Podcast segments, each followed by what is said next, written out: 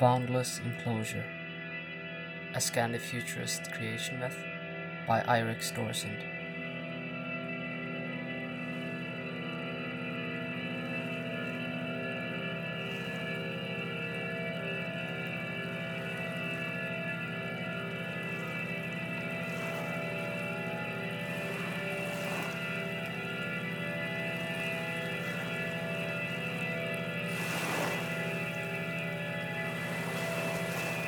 In the beginning was Ginnungagap, the room without doors, windows, floor, or ceiling. There was no art on the walls. In fact, there were no walls and no space beyond them. But the room had two corners. One was hot and dry, the other was cold and humid. And where they met, a poison fumed. Out of this poison, having dripped from the cold humidity towards the lukewarm middle, sprang a cow, and then a creature with arms and legs.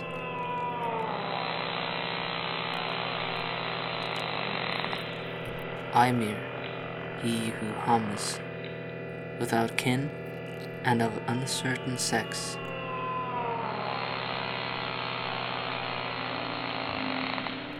The tooting primeval giant was, however, not long alone.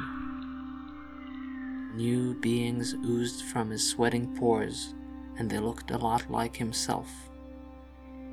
They were much smaller than Ymir, though small is probably a misnomer in this scale.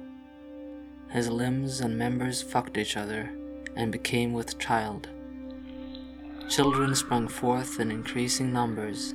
Some had seven arms, others free legs, 900 heads, cauliflower ears, pig eyes, and concave, inverted faces.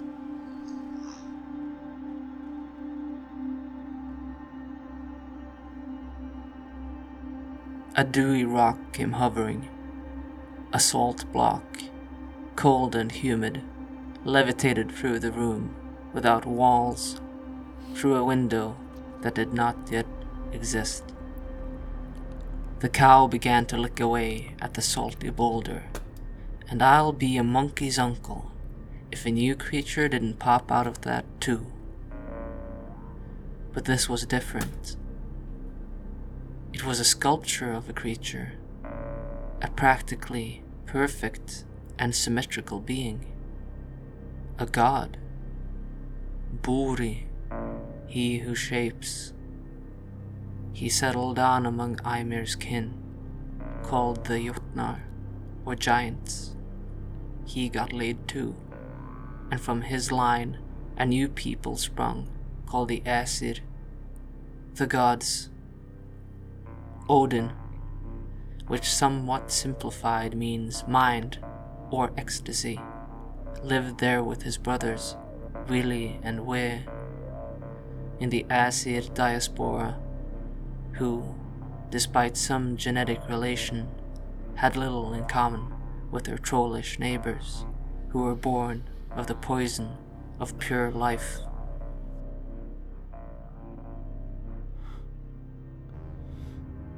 Now it was getting hard to breathe in there.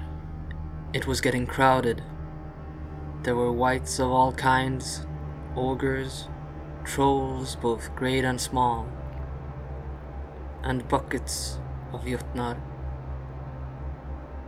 Grotesque critters who cried and chuckled, scratched and yanked and bit each other's tails. They shrieked and farted with rivalry in an eternal cacophony without beginning nor end.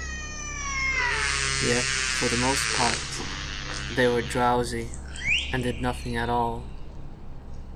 They merely sat there and trembled trembled so hard that they began cracking at the touch. Skin to skin, with sparks and cinders flying. All the while, Ymir did their eardrums in with his incessant tooting. His atonal shriek was incomprehensible. It was so cramped and so loud that one could hardly even hear oneself think. All was white noise and entwined asymmetrical anatomies in this massive room of no ambition.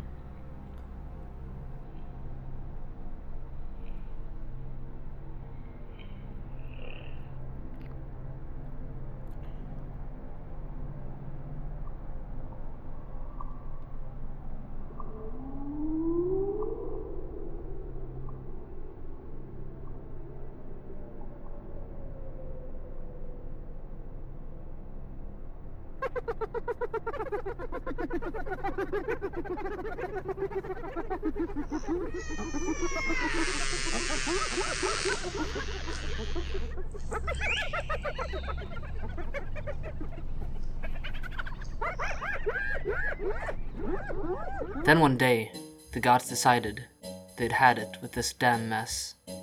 They'd had it with time and space without direction, and so they killed Ymir and ripped him apart, piece by piece, limb by limb, so blood and guts spattered in all directions. That was the day that culture came to Ginnungagap. The Jotnar clung for their lives to each hair of the primeval giant's convulsing hulk of a body, members and genitals contorted in post-mortem spasm, severed feet and elbows stampeded across Ymir's own carcass without even a floor to fall on. Ginnungagap was filled with billions of ogre cries, both ear-deafening and faint, as their ancestral father trampled them all into oblivion.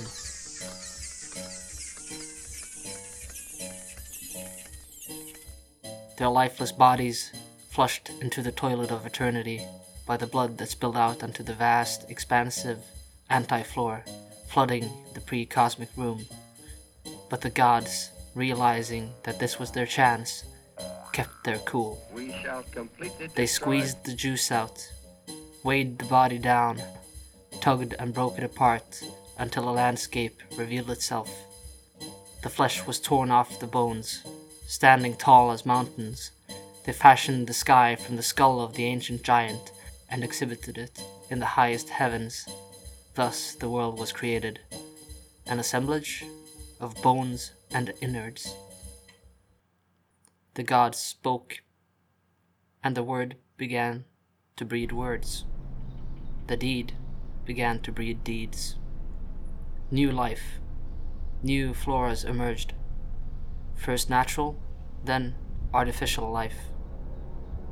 The few wights, ogres, and trolls that survived the bloody deluge sought shelter in glens, caves, under bluffs, or in the deepest recesses of the earth.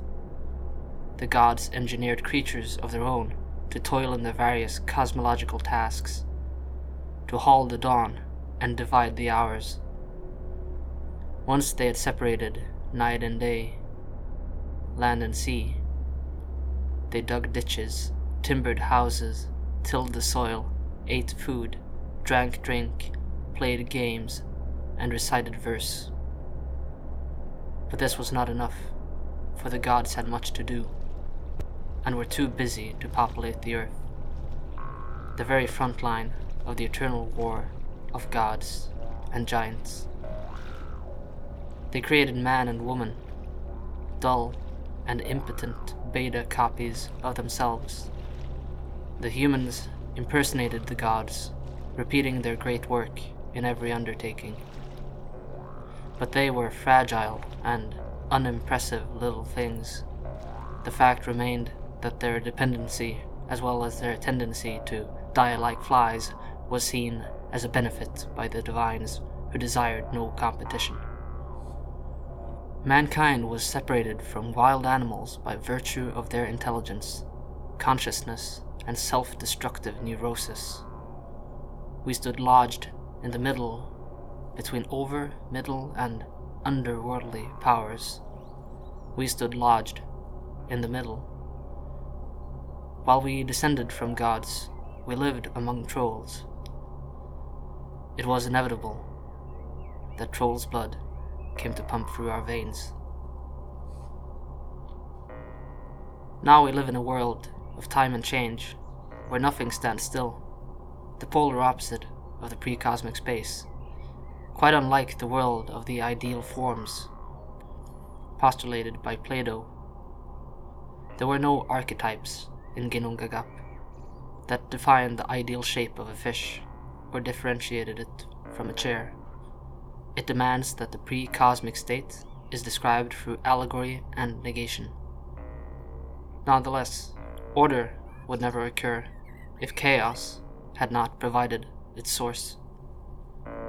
We live in a world pretending to cater to humanity, though it exhibits cold animosity against us at every turn. That is why we saw the need to move indoors, assemble in cities and villages, and make fences, till the soil, and lay tarmac. To the gods, art was the ultimate goal. To fashion a world that was completely artificial. But we don't live in such a world. Art, in one sense, is the opposite of nature. The troll, whether it lives in so called nature or within ourselves, forces itself to the surface as often as it can.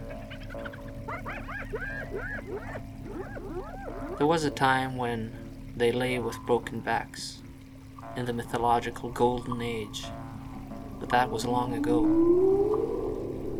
The gods had left us to our own devices, but man was there, and the troll rose again. They want back. Not to a world of yesterday, but the day before yesterday to the primordial, boundless gap. They have not forgotten Ymir. Potent and vitalistic culture is microbial compared to the natural universe. This is why we depict chaos and disorder symbolically as natural landscapes, uncultivated land and forest, we are destined to cut our way through the jungle, to chop it down and make order, or die. The founding of any society or culture relies on access to resources. And so man carries culture like a torch through the night, trapped in the coincidence of opposites.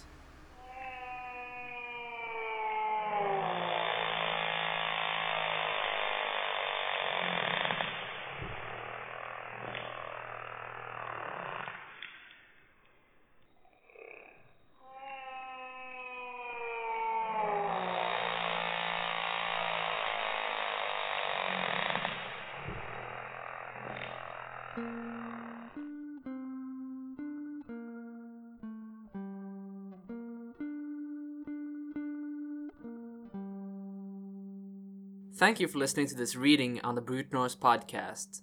This is actually a small excerpt from an essay called The Trollish Theory of Art, which I published in an excellent little magazine called Scandinavian Kunstforum, the Darkness Edition. In this essay, I have attempted to create a theory of aesthetics rooted in Scandinavian folklore and the dualistic tension of order and chaos that we see in Norse mythology. I would say that my theory is comparable to what Nietzsche calls the Apollonian and the Dionysian, with one important distinction, namely that trolls and giants in Norse mythology are distinctly natural, anti cultural entities, whereas Apollo and Dionysus are both divine, Olympian beings. Perhaps it would be more honest to say that my theory relates more to the Olympian versus the Chthonian, but I do feel that the pre Christian Norse worldview offers insights that are very different from the Greco Roman classical mode of thought. And I think that it's been horribly overlooked, and I'm trying to rectify this by developing new modes of seeing things that hopefully will make the world a more novel and interesting place. So, in a sense, you could say that the gods and giants exist in a sort of uh, reactionary relationship to each other. In a sense, the trolls are uh, radical.